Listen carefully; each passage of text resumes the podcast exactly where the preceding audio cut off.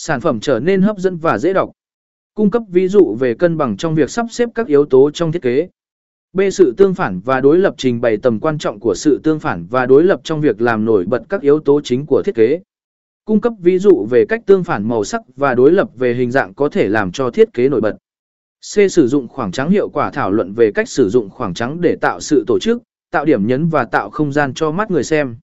Cung cấp ví dụ về việc sử dụng khoảng trắng trong thiết kế để làm cho nội dung dễ đọc và thân thiện hơn. D. Lựa chọn phông chữ.